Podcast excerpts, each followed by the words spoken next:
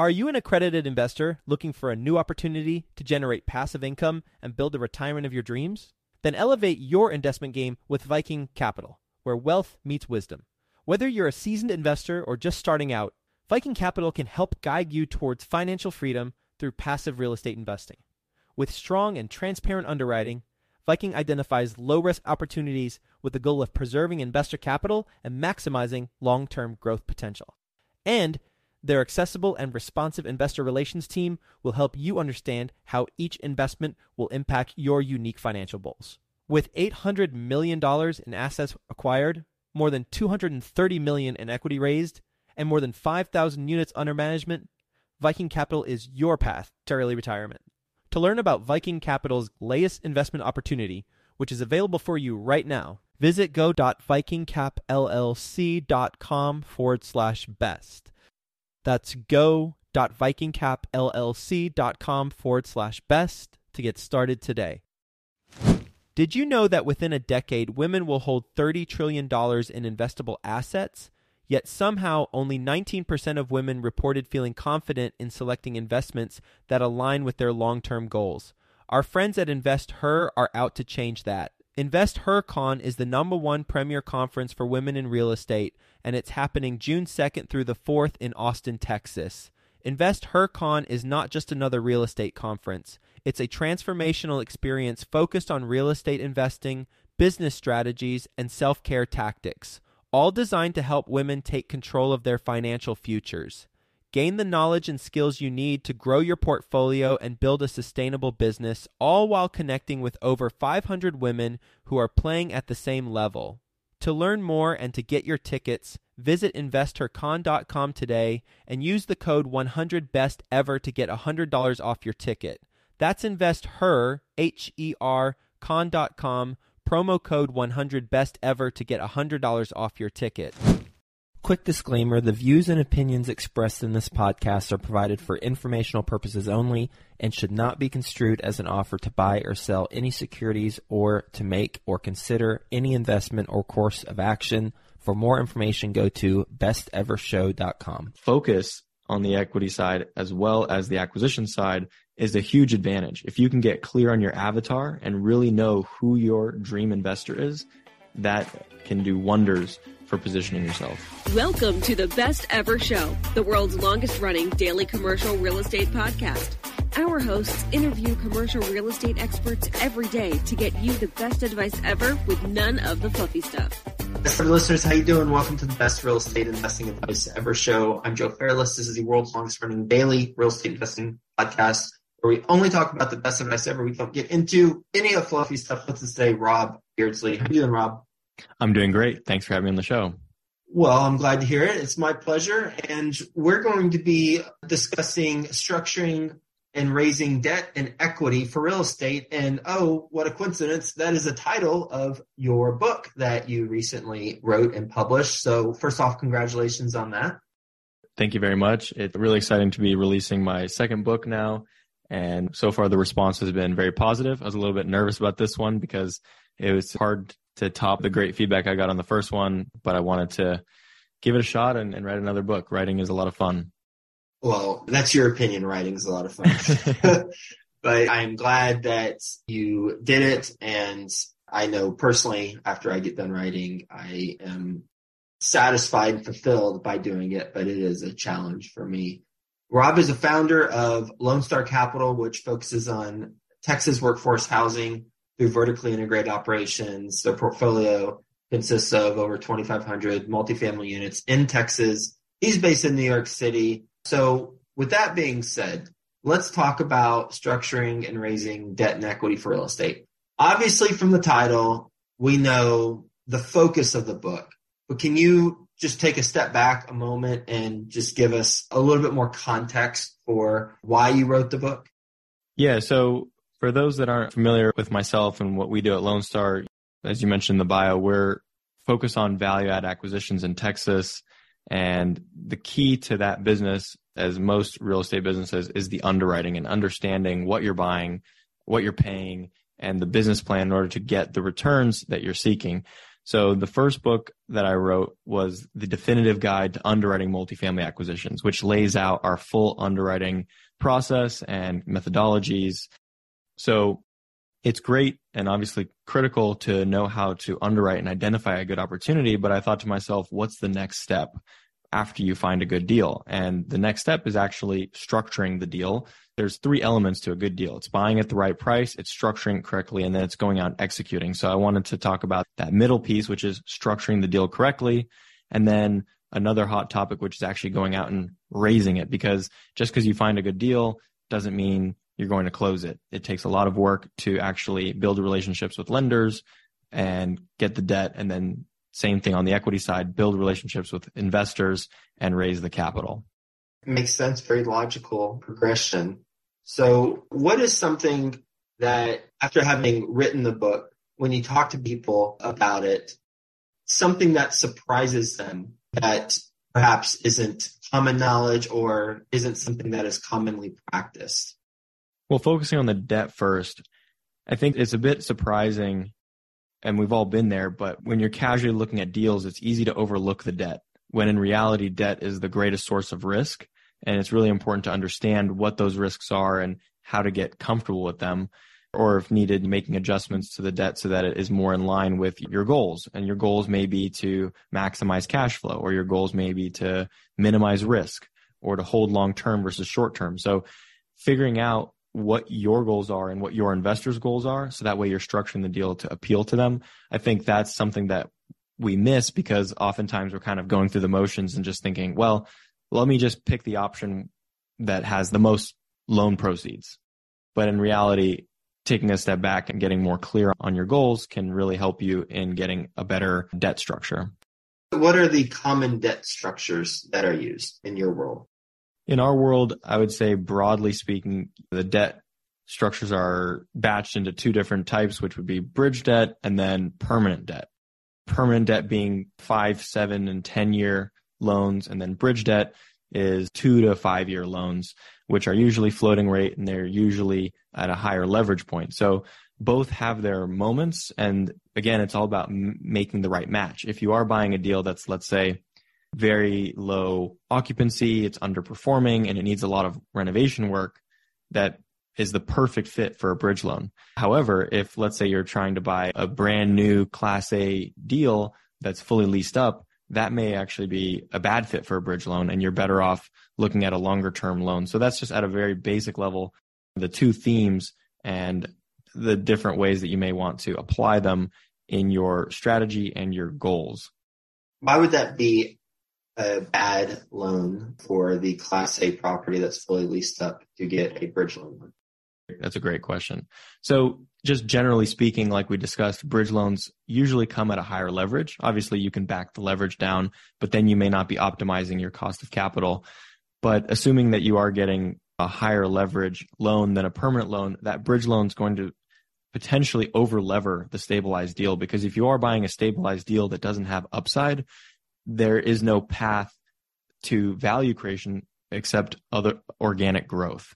And what a bridge loan's premise is that the lender is giving you a loan on the basis of future value, not in-place income and in-place value. So that can be a mismatch where if the market doesn't grow at a fast enough rate, you may be in a situation where you are over-leveraged, which may not be a problem in most times, but if you head into a down market, or if interest rates change on you, it could put pressure on your deal. So it's good to look at a cushion, which is why we focus on value add deals for the most part, where we can actually increase income actively through renovations, improve management, and other strategies to increase revenue, reduce expenses. So that way we build in some cushion for us on the cash flow side as well as the value side, because we're able to force appreciation.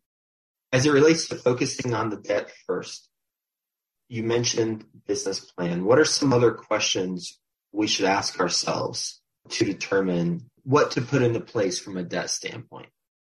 So what I think is also really a big topic that's overlooked are prepayment penalties. This is also a way to match your goals and your business plan to the debt structure.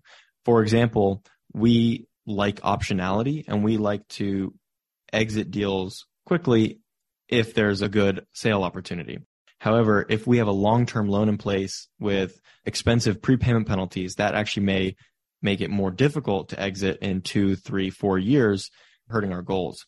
So it's important to understand that if you do want to exit early, you may want to bake in additional flexibility into your loan structure before just jumping at the highest proceeds, lowest rate option, which may lock you into something called yield maintenance, for example, which is the most expensive prepayment penalty, which often forces you to sell subject to a loan assumption, which can work out well, but it just limits your options. So that's just an example of if optionality is important, you may want to pay up a little bit through a higher interest rate up front in order to be able to exit for a cheaper prepayment penalty down the road.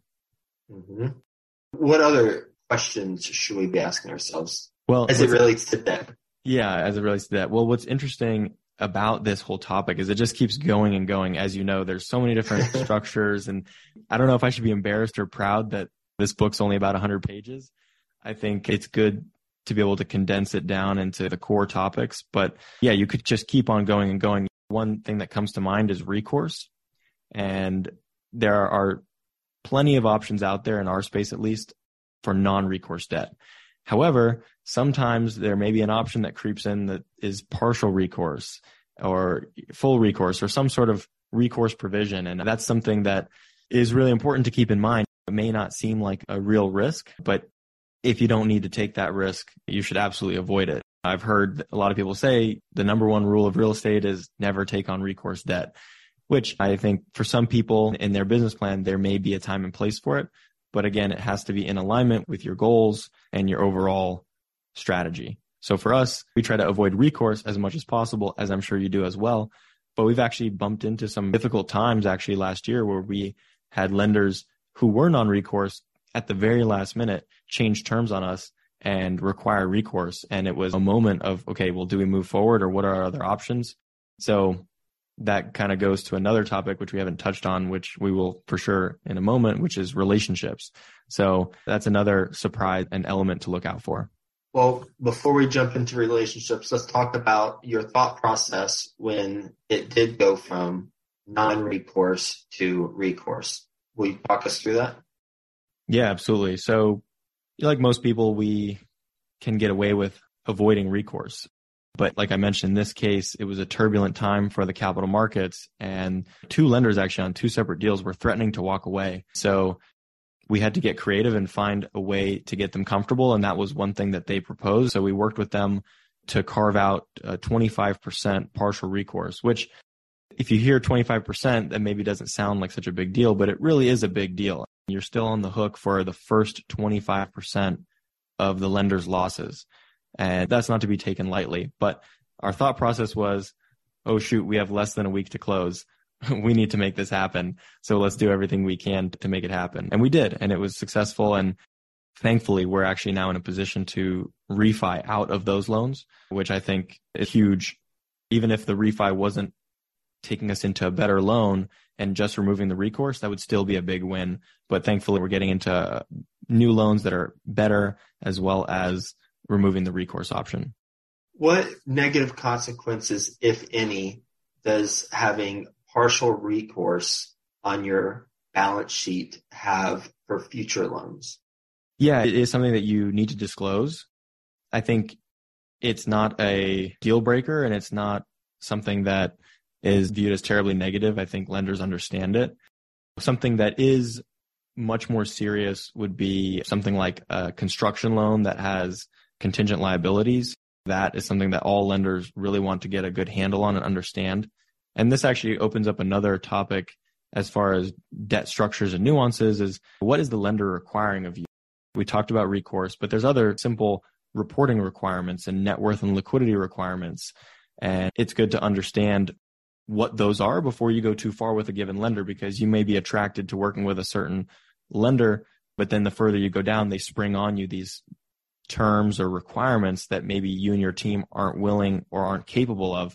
So it's another part that you may not necessarily see in the model, because we're not talking about dollars and interest rates, but it's very still important to the deal. We'll get back to the show, but first, some sponsors I'm confident you'll find value in learning more about. Are you a real estate investor looking to break into the multifamily investing space? Have you heard of MFIN Con happening in Charlotte, North Carolina, June 12th through the 14th? The Multifamily Investor Nation Convention is a place to learn from over 60 high-level apartment investors while networking with more than 700 additional investors. If that's not enough for you, A-Rod, yep, Alex Rodriguez, 12-time Major League Baseball All-Star with over $700 million of commercial real estate assets, will be live and in person speaking at the event. Also speaking is the one and only Dr. Robert Cialdini, the godfather of influence and the award-winning author. I personally love his books. So be sure to secure your tickets to this live in-person event before they're gone. Go to mfincon.com for more details. Sponsorship opportunities are also available. Visit mfincon.com today. Use the promo code BESTEVER to get $200 off your tickets. That's mfincon.com. Not willing or not capable of. Can you give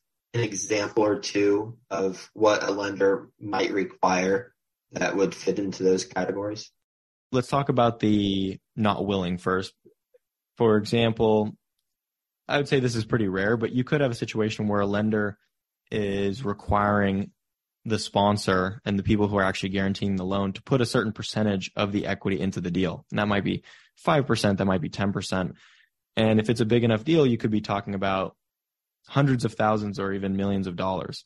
So as a sponsor, you may have that cash, but you may not be willing to because, frankly, your money may be better spent on growing your business or spreading it around more of your deals. Now, on the not capable side of things, most lenders, their kind of basic requirements are net worth of the sponsor or principals that are guaranteeing the loan to equal the loan amount. And then 10% of the loan amount they're seeking for liquidity, basically bank statements showing 10% of the loan amount. So for many sponsors, especially early on, that could just be not possible. So that will either force you to negotiate and try to find lenders that are willing to make an exception, or you can bring on a loan co-signer onto your team to sign the loan with you in order to satisfy those requirements, which I think is actually a great way to go rather than trying to find that one-off lender that may work with you, because then you're probably going to take a step down in terms of terms or quality of lender partner. Instead, giving away a little bit of your piece of your pie away to bring in a sophisticated, experienced individual who has the net worth and liquidity to satisfy the loan can get you an even better loan potentially that you were originally looking at and really improve your deal for your investors.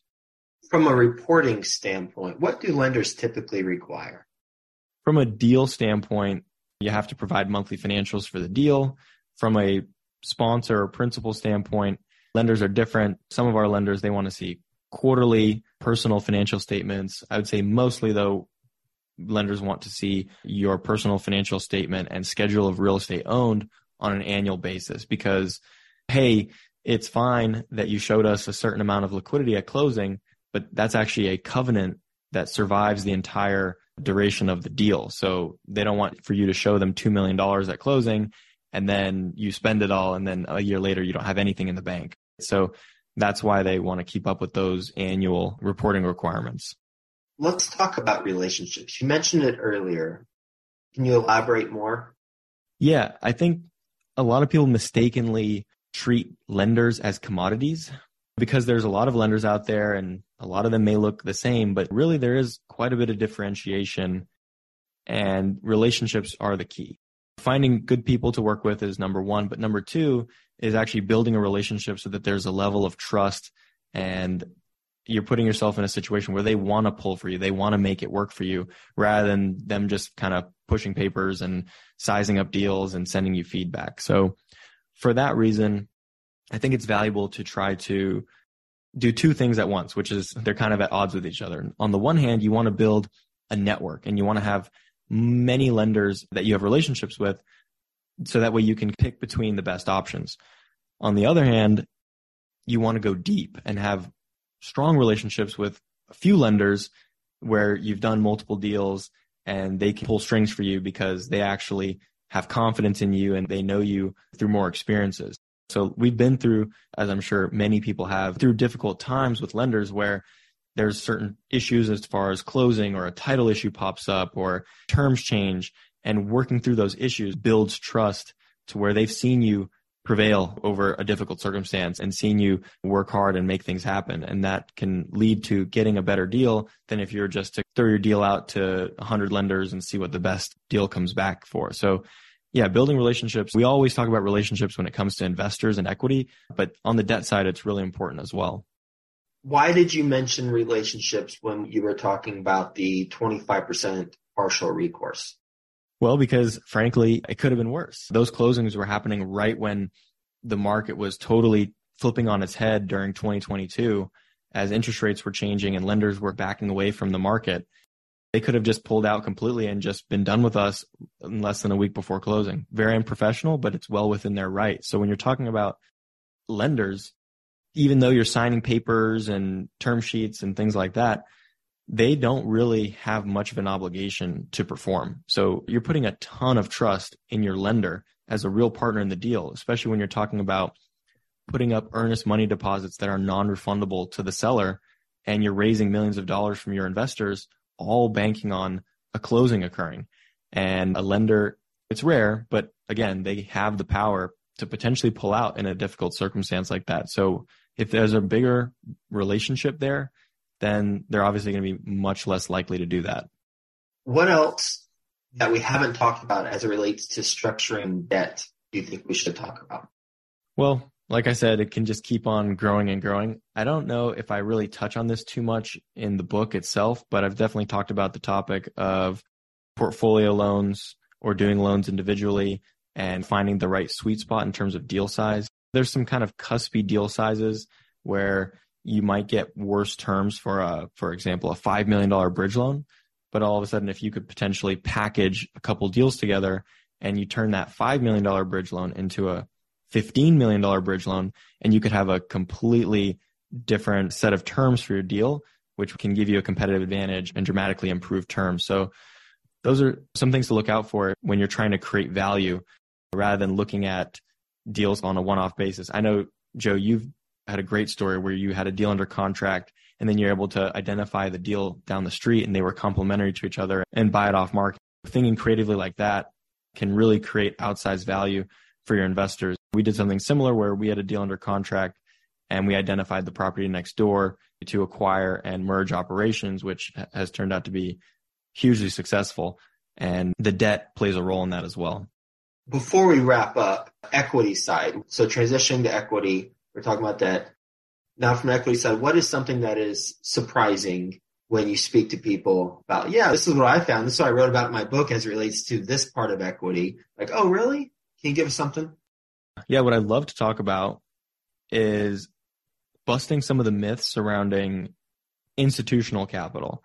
And when I say institutional capital, that can mean many things to different people. So I'm referring to professional real estate investment firms that invest as LPs. That can look like a family office or a private equity firm or something like that.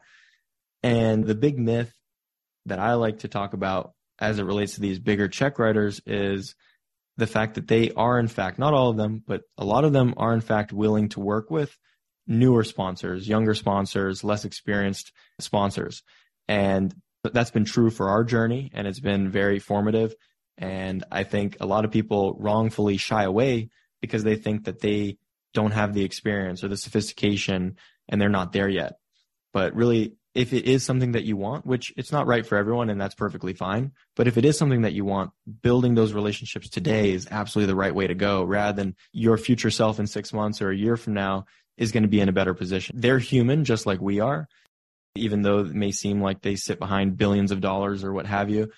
They're human, so they work off of relationships just like we do, and relationships take time.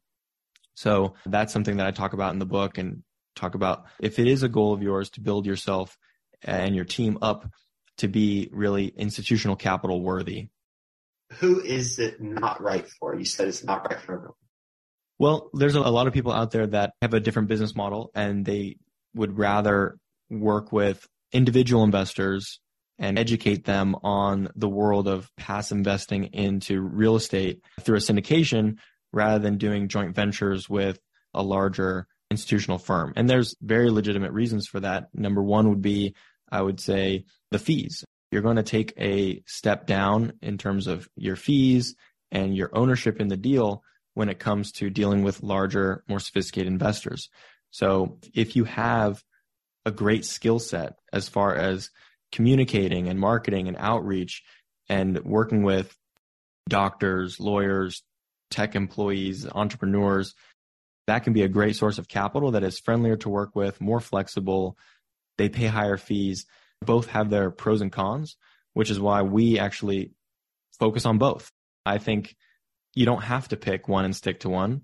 It's definitely harder to try to go between both, but I think it's been tremendously valuable for us to do that because we've learned a lot working with our sophisticated partners, and we've been able to take those lessons and take the feedback and improve and then apply that to the entire business and share that with our retail high net worth investors as well. Taking a step back, what's your best real estate investing advice ever? My best advice is focus. And I'm sure you've heard that before, but we really believe in focus. And that's talking about focusing your strategy, your market, your team, and even on the equity side of things, going back to that to finish up.